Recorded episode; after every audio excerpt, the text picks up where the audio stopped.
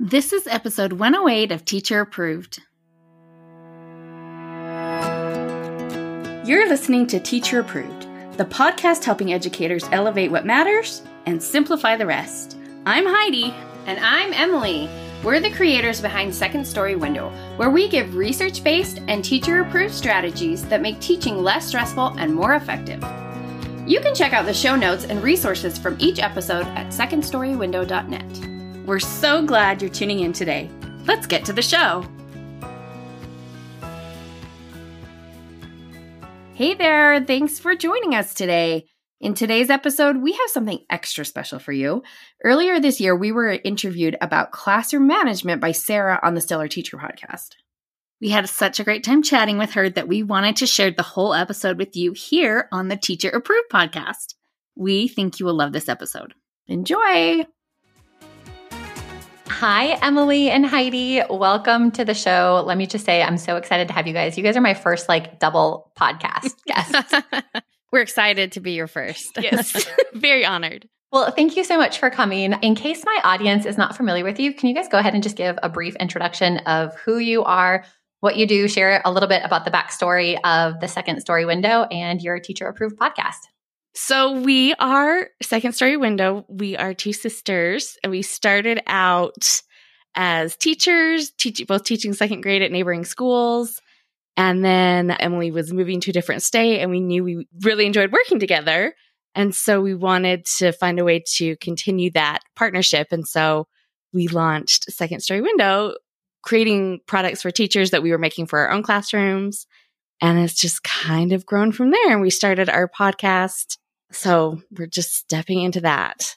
I love it. And I was going to say, I'm glad that you guys are in like the podcasting space now. I, I love my podcast. I think it's like one of my favorite things that I've done, like to support teachers. So I hope you guys are enjoying it just as much. And so fun that you guys were like teachers together. I started off as a second grade teacher and my mom's a teacher, but like nobody else in my family, like my siblings or cousins or anybody. And I'm like, oh, it would have been so fun to have like a, a teacher bestie who's also in my family. So you guys are so lucky. It was amazing because I didn't have a lot of team support at my first school. And so she was sort of like my my my team member even though she wasn't at the same school. She really helped me get through that. That's awesome. And are you guys are you guys in the classroom now or are you guys both out of the classroom supporting teachers full time? We are out of the classroom at this moment. We taught preschool together for several years up into the pandemic. And then obviously that required some shifting. and so we put a pin in our preschool plans. Oh, that was a tongue twister. And we don't have real set plans going forward, but at the moment we're just focusing on helping teachers right now. I love it. Golly, teaching preschool. That is like, I never went any lower than first grade. And I always think like, if you are a preschool teacher or a kindergarten teacher, there's like a special place in heaven for you because it, that requires a level of patience that so many people don't have. So, oh, I think first grade would be way harder than preschool. So props to you. Well, yes. I was going to say, it's always so funny too. There's just like, there's certain grades or levels that people just like gravitate towards. And, you know, like some people love the older kids, some people love the younger kids. So it works out great that there's enough space in education for everyone. yes. And truly, I do think second grade is the actual best grade ever. I started as a second grade teacher. I loved it. And then one year, my principal, like literally in October, he was like, I need you to teach fourth grade in like two weeks. And I was like, what? And I was not excited about that move. But, you know, it's kind of like when your principal's like, hey, you need to move. Like, I didn't really have an option. But oh my ended, gosh. I ended up like falling in love with the big kids and like found my sort of like forever home in fourth grade, but I do have that like soft spot for second grade too, because they're such a fun age. yes, they really are. But fourth graders could do a lot of cool stuff the second graders can't do. Absolutely. Okay, so we are going to talk all about classroom management today, which I am super excited about. I mostly talk about literacy and reading on my podcast, but I know like I mean, there's so many things that teachers want and need support and encouragement with. And I know classroom management is such an important topic. So I'm super excited that y'all are willing to come on and just share some of your classroom management, you know, tips and experiences with my audience.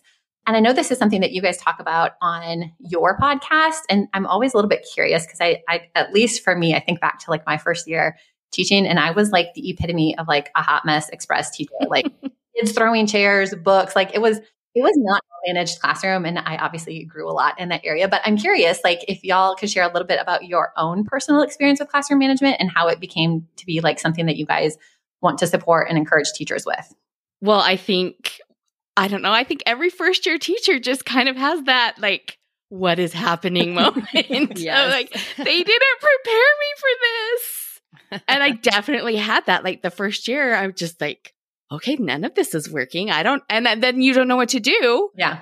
And there were some, you know, some well meaning teachers at my school, but none of them were like super great at being helpful.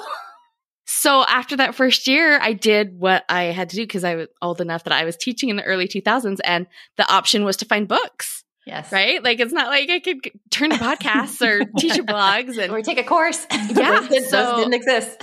so I just started reading books. And one thing that I realized early on was that I needed to find resources that aligned with my philosophy of how a classroom should run. And I hadn't really taken that time to figure out like, well, what works for what, what do I think a classroom should be like, you know? So I think, you know, that was kind of key in identifying my philosophy of, you know, we're protecting the dignity of the child and creating a space where learning is possible. Like that is what the ultimate goal of classroom management is, is to facilitate the ability to teach and for kids to learn. And so kind of just trying to refine that over the years and then all the years of just, you know, putting it into practice and like that doesn't work with this class. I need something new, you know. It's just trial and error cuz you have new kids every year. I love that. And I, I mean, even thinking about like back to my first year, it's like, I don't know if I thought about like my own philosophy. I've thought about my philosophy on teaching for sure. And especially with things like literacy and, you know, what I, you know, like that type of stuff. But like actually thinking about like, what is, what is your personal belief on how your classroom should be run? I feel like that is such an important question for teachers to consider.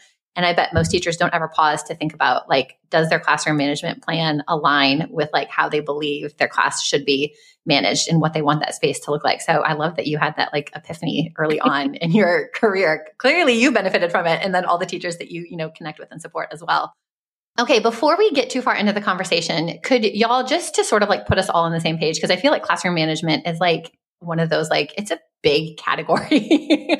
so can you kind of just explain like what does that what does that term classroom management mean and like sort of give a little bit of background as to why it is so essential for the success of any classroom for a teacher to like focus on classroom management? So I think the default with class management is to assume that it equals behavior management, but that really isn't the full picture. Class management also includes behavior management. That's definitely part of it, but it's such a broader umbrella. So class management, the way we think about it, it includes things like your routines, your procedures, your transitions. It includes how you want your students to relate to you and how you want them to relate to each other. And, you know, as teachers, we have all gone into education, I'm going to assume all of us, because we want to help children learn. And really, it is the classroom management piece that makes learning and teaching possible. We have to have a space where any of that can happen. And that is what classroom management allows us to have. Yeah, I think we tend to focus on like the behavior side of it so often, but like there are so many of these other elements and aspects that need just as much of our time and attention if we want to create that space where it's like, okay, we want students to learn. So it's not just about the behavior, it's about the routines and the expectations and communication and all of that stuff as well. When I'm doing these interviews, I always like put myself in the perspective of like the teacher listening, but like I know for me when I like was teaching, I felt like I would give a lot of like time and attention to like classroom management at the start of the year. You know, it's like, okay, what are the expectations that we're going to communicate? What are the routines we're going to practice? And like the year would always start off great. And then like it would sort of go downhill a little bit. And, you know, here we are like in the middle of February. And I know for a lot of teachers, this is the time of year where it's like classroom management starts to feel like hard and heavy. And even if they had like really great expectations and routines and behavior was great at the start of the year, I feel like for whatever reason, like the middle of the year comes and like things just start to fall apart. Like, why is it that classroom management can feel and be so much more challenging in the middle of the school year than when it was at the start of the year? Yeah, that is such a good question because I think we've all been there in that midpoint of the year of, oh dear, how did I get here?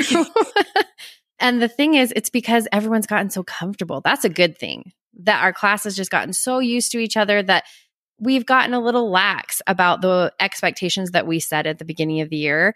And the students have gotten lax on meeting those expectations. And so it just gets a little hard to know how to sharpen it up when you're when you're in such a comfortable place. And so it can feel like we're already so far into the year. I I have to just ride this wave out until the end of the year because it's too far into the year to make changes now, but that is the mistake that we make to think I can't change it now. You absolutely can course correct mid year and you will reap so many benefits through the rest of the year if you just take some time in the middle of the year when you notice that things have gotten off course and get it back where you want it to be and things will go so much more smoothly the rest of the year and you won't spend the rest of the year going hey that's not what we do with our pencils you know because you'll get everybody back on track and you'll save yourself a lot of time and effort if you just pause and intentionally put in some time mid-year when you see the problems happening.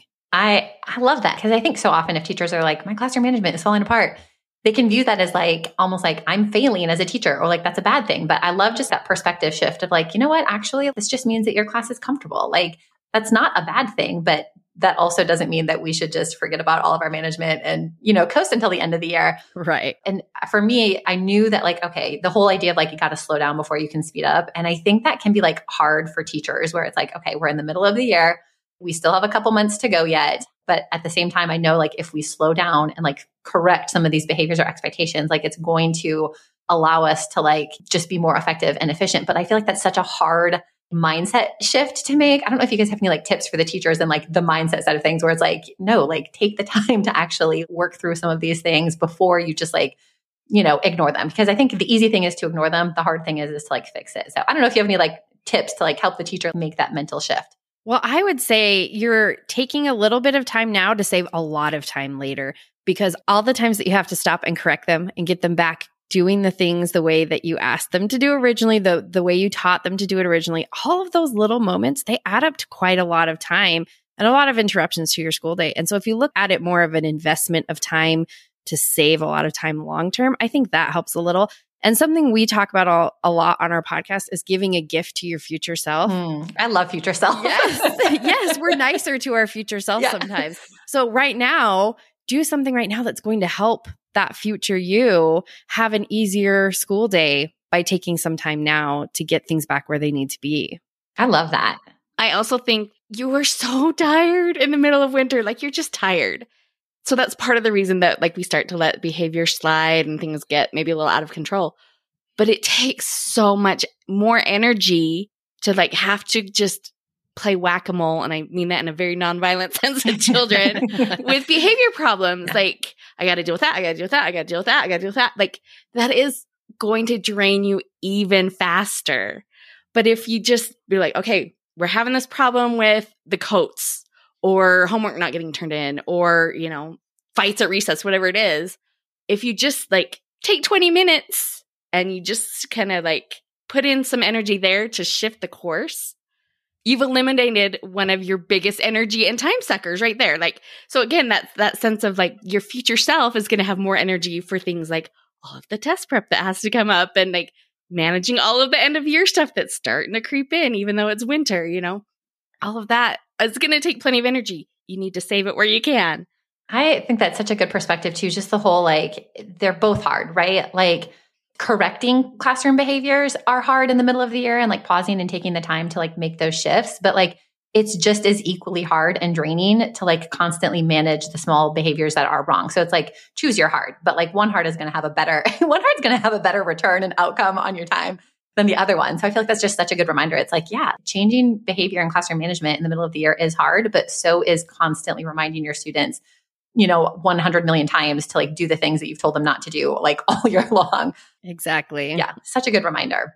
Okay, you guys, when we were talking about this podcast, you guys had shared five guiding questions that teachers can ask themselves to really help them troubleshoot any tricky classroom management area. Can you guys share those with my audience? Because I just thought they were such a good sort of like framework to think through. How can you sort of like, you know, course correct these classroom management issues you might be experiencing in the middle of the year? Yeah. How about I will share each question and then Heidi can expound on it however she wants to. Love that plan. we figured out these questions ourselves when we were trying to think what what does a teacher need to do to fix things up when they see the problem what are the steps they should take and so we tried to really break it down into almost like a flow chart of yes or no for each question. So the first question is Do I have a clear vision of what should be happening with this procedure or transition or routine or, or whatever other thing you're having issues with? Am I clear on that? So that maybe seems trivial because, like, well, of course I know, but sometimes we have an idea of how we think things should go when we're maybe in the planning stages, like early in the school year or before school even starts, like, okay, this is how we're going to handle coming in from lunch. And then in practice, it's just not working out the way we had envisioned it working out. So that's, that's a signal right there where we need to stop and be like, okay, here's what is happening. What do I want to see happening? What should be happening? Because if you are not clear on those steps, your kids cannot be clear. You, you know, if you don't have that vision, there's no way your kids can figure it out. So you have to make sure that you are clear on exactly what you want to see happening in this moment. And then once you have a clear vision, you can use that to help you adjust your procedures. And maybe that's all you needed to fix the problem was just to get clear on your vision. And then you could explain that to your kids. I think it's so funny because I feel like every classroom management plan is like perfect on paper, right? Like when you write it out, you're like, this is beautiful. Like uh-huh. we're gonna have a great year. And then like the kids show up and you're like, what was I thinking? Like this is not, this is not working, you know? The reality of it is, is like you can have an idea in your head, but until you see it. And so it's like, yeah, we're in the middle of the year. What you thought was going to work maybe isn't working. So like now that you know your space, know your students, like create that vision. So yeah, I feel like that's such a good starting point. Just like make sure you know that you're really crystal clear on like how this is going to work before you like communicate it to your students. Hey there, teacher friend. Do you have a question or concern that could use a teacher proof solution? We'd love to help you out by answering your question here on the podcast. You can submit your questions to hello at secondstorywindow.net and put podcast question in your subject line. Can't wait to hear what's on your mind. And then after that, once you're clear on that, if you're still having problems, then you need to think, okay, did I introduce this procedure properly at the beginning of the year or whenever you introduced it? So we like to use a three step method to teach any procedure or routine, anything where the kids need to follow steps. And our three steps are tell, try, and tally. I think teachers naturally do a form of this probably anytime they introduce procedures. So we start with tell, which is we lay out exactly what we want to see happen we model it, we walk through it, we might have some student volunteers come up. We really belabor the point because we want it very clear. I think you reach a point where you're like, mm, I shouldn't have to tell kids how to li- stand in line at the drinking fountain, like, or I shouldn't have to tell kids to put the lids on the glue stick. But you absolutely do. if you are having problems, you have to address it, even if you shouldn't have to. I was gonna say, I remember when I moved from second grade to fourth grade and the things that I assumed fourth graders either knew how to do or just would do.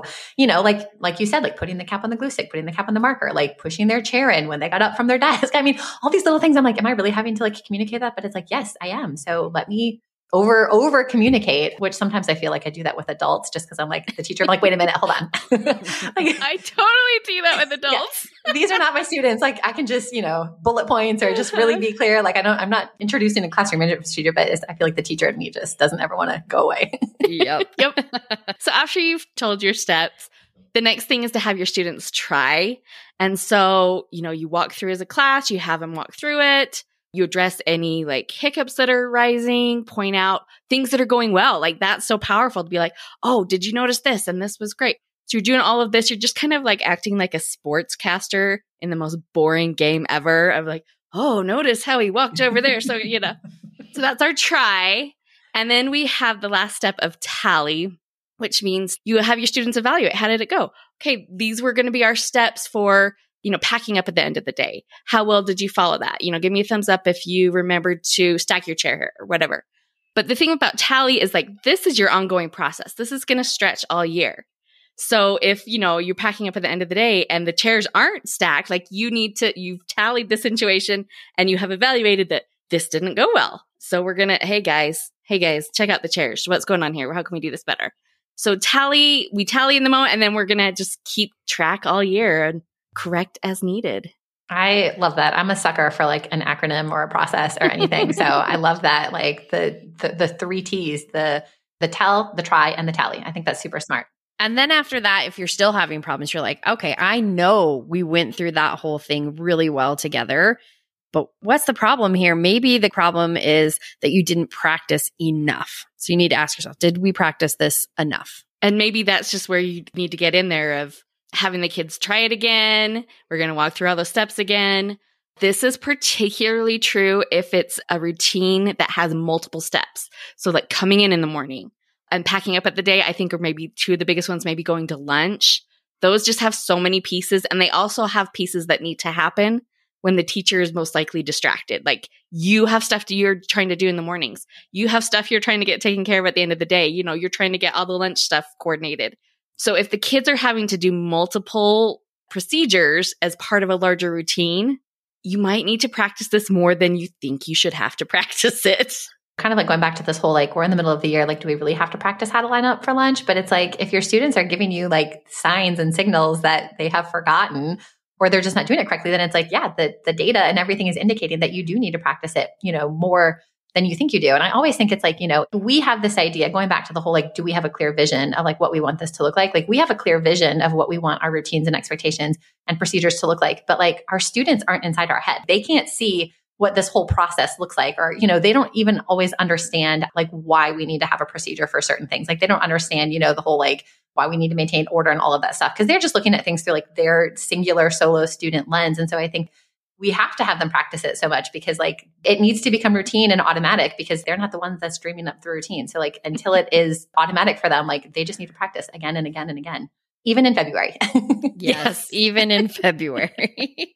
so if you've answered all those questions and you're like, okay, yes, yes, yes, we've done all of this, then this question is very likely the one that is the problem, which is, am I holding them accountable? Oh, yeah.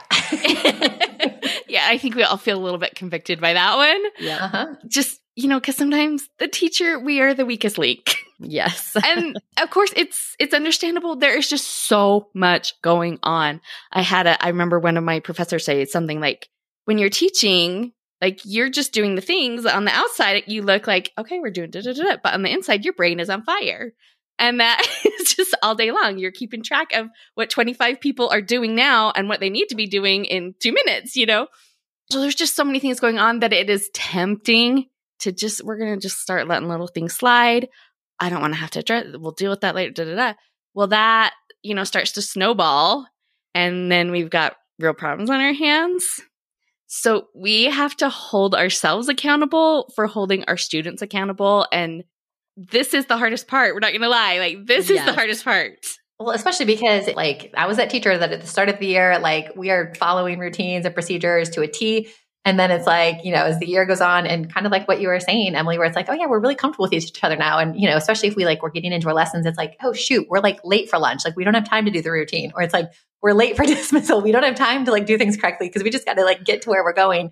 I feel like I was always the worst at like holding myself accountable so that way I could hold my students accountable. Exactly. It's definitely the trickiest part, especially if you've reached a point where like a few minor issues have become bad habits or just the norm in the classroom. And if that's the case, you're going to need some kind of like heavy duty intervention. And we call it shock and awe. Tell me more.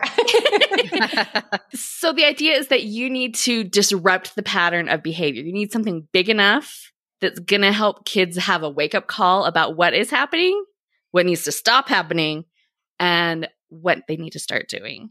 So I think of like like if you're having issues with the we had a drinking fountain in our classroom. I don't know how standard that is in every classroom.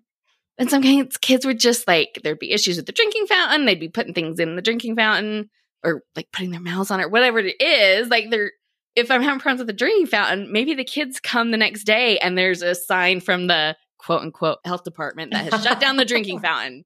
Right. And then the kids will be like, hey, what's going on there? And then you have your opportunity to address the issues here's what I see happening. No more, my friends.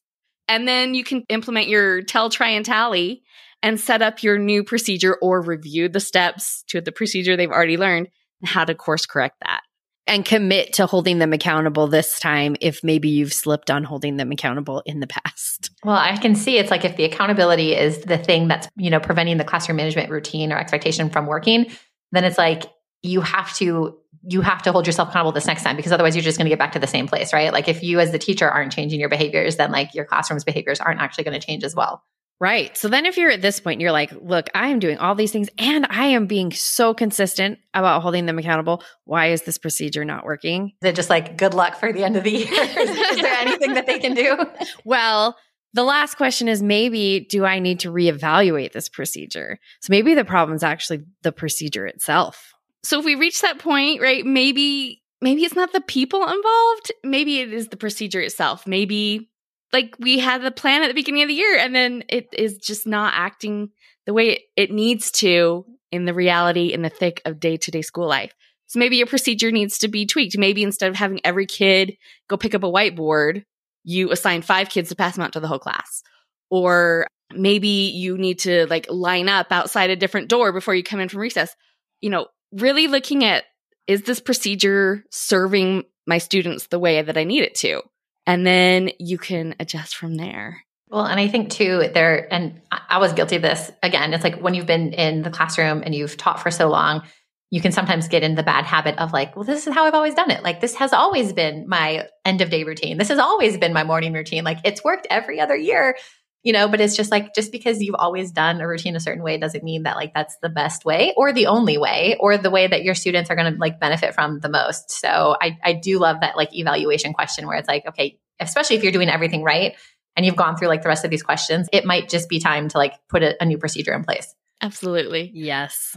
Even though it's hard to do it you feel like no this was a great procedure but if it's not serving your goals you need a better one that will actually make your life easier and it might have been a great procedure for a season and we're just entering yes. a new season yes yeah you've got new kids in the winter yeah. than you had in the fall like oh, they have changed yeah, that's so true well i i love these questions and i just feel like these are such a helpful tool for teachers to just like look at look at the behavior management that's going on in their classroom or look at their systems look at their routines the expectations and just really sort of like go through you know, because like you were saying, it's like you don't always have to start over from scratch with a new routine if it's just you need more practice or you need to like clarify the expectations. So I hopefully hopefully teachers are feeling a little empowered that it's like, okay, we don't have to revamp everything. You just might need to practice some more, clarify some more, make sure that your vision is set. But I am curious, you know, if there is a teacher who's listening to this podcast and they're like, shoot, my morning routine is messed up, my end of day routine is messed up, like we're not holding students accountable for, you know, a lot of things. And they're just realizing that there are multiple parts of their classroom management structure that need to be refined. What tips do you have for teachers that feel like they've got multiple areas of their instructional day that they need to work on? Well, we actually do have a free resource to help teachers with this oh, where we break down every possible routine and procedure you probably need to do in a day. We're just really good at getting into the minutia of things. And so that's what we did with procedures. So we got into every single question you need to ask yourself to decide what your procedure should look like. And that's a free resource that we can send the link to you to share with your listeners. And that's a good place to start if you're really feeling like I'm going to need to do a big reset here. And then you just might need to commit to guess what? We're going to take a week and for however much time of your day, you're going to commit to just working on those routines and procedures and locking them up so that they're working the way you need them to. Again, I know that feels so hard to do when you're like, I have a million things to do, but it will pay off. It will pay off. And you just have to remind yourself that you are giving yourself a gift that will pay off. And come next month, you'll be so glad you just took the time and did it now before it got any worse. Yeah. The you in March and April will be glad that you like focused on these things now. That is awesome. Thank you for sharing that freebie. We will definitely link to that in the show notes. And as we get ready to wrap up this episode, do you guys have any favorite like classroom management hacks or tips, just like quick little things that you could share with my audience? I think our favorite hack, if you can call it that, what we come back to a lot is prevent problems before they happen, right? Like you don't have to manage behaviors if they don't arise in the first place. So we talk a lot about like how to streamline your procedures to prevent the issues from arising in the first place, how to set up your classroom to help minimize behavior so that you can just save yourself the hassle of dealing with the effect if the problem never rises in the first place. I love it. Who needs a classroom management hack if you have no problems? That's awesome. Right. right. That's the goal. Well, I love all of these things. I also love to give my let my audience get a chance to get to know my guests on more of a personal level. So I've got a couple sort of rapid fire questions for y'all if you're up for it. Sure. Yeah. Well, first of all, I'd love to know from each of you, what do you guys just love most about working in the field of education?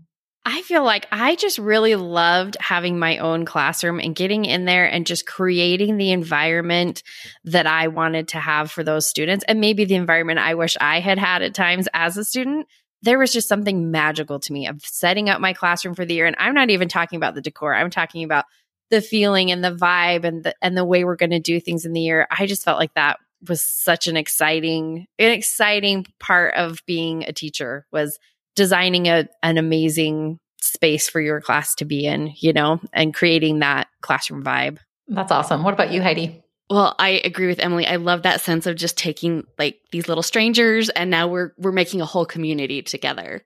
But as our experience in the education field has shifted maybe a little bit where we don't have our own direct students, I had not realized how passionate I was about helping teachers. Like I had no idea that this was something that was in me even, but I love it so much. Like I'm not directly teaching these students, but I'm hopefully helping impact them in positive ways in maybe a larger reach than I could have had just with my own class.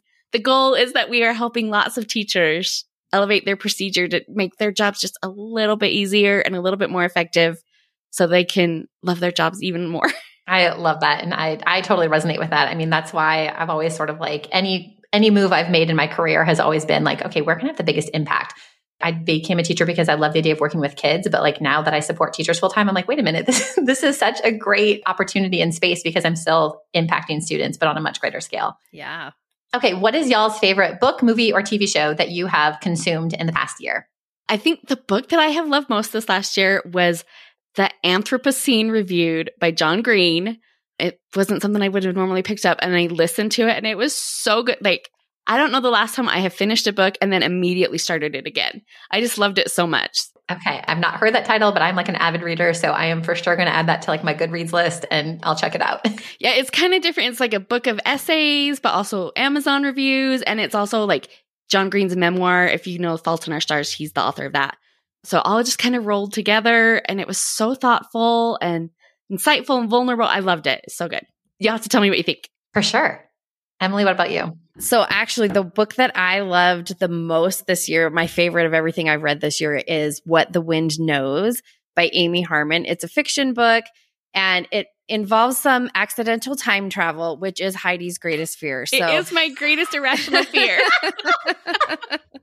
so so if that's also your fear, just know that. But it just uh, I don't even know how to describe it. I I went into it thinking I don't know if I'm going to like this and I absolutely just loved that book. So if you like a good period fiction. Fantastic. I have not heard of either of these, so I'm super excited to have some two new titles.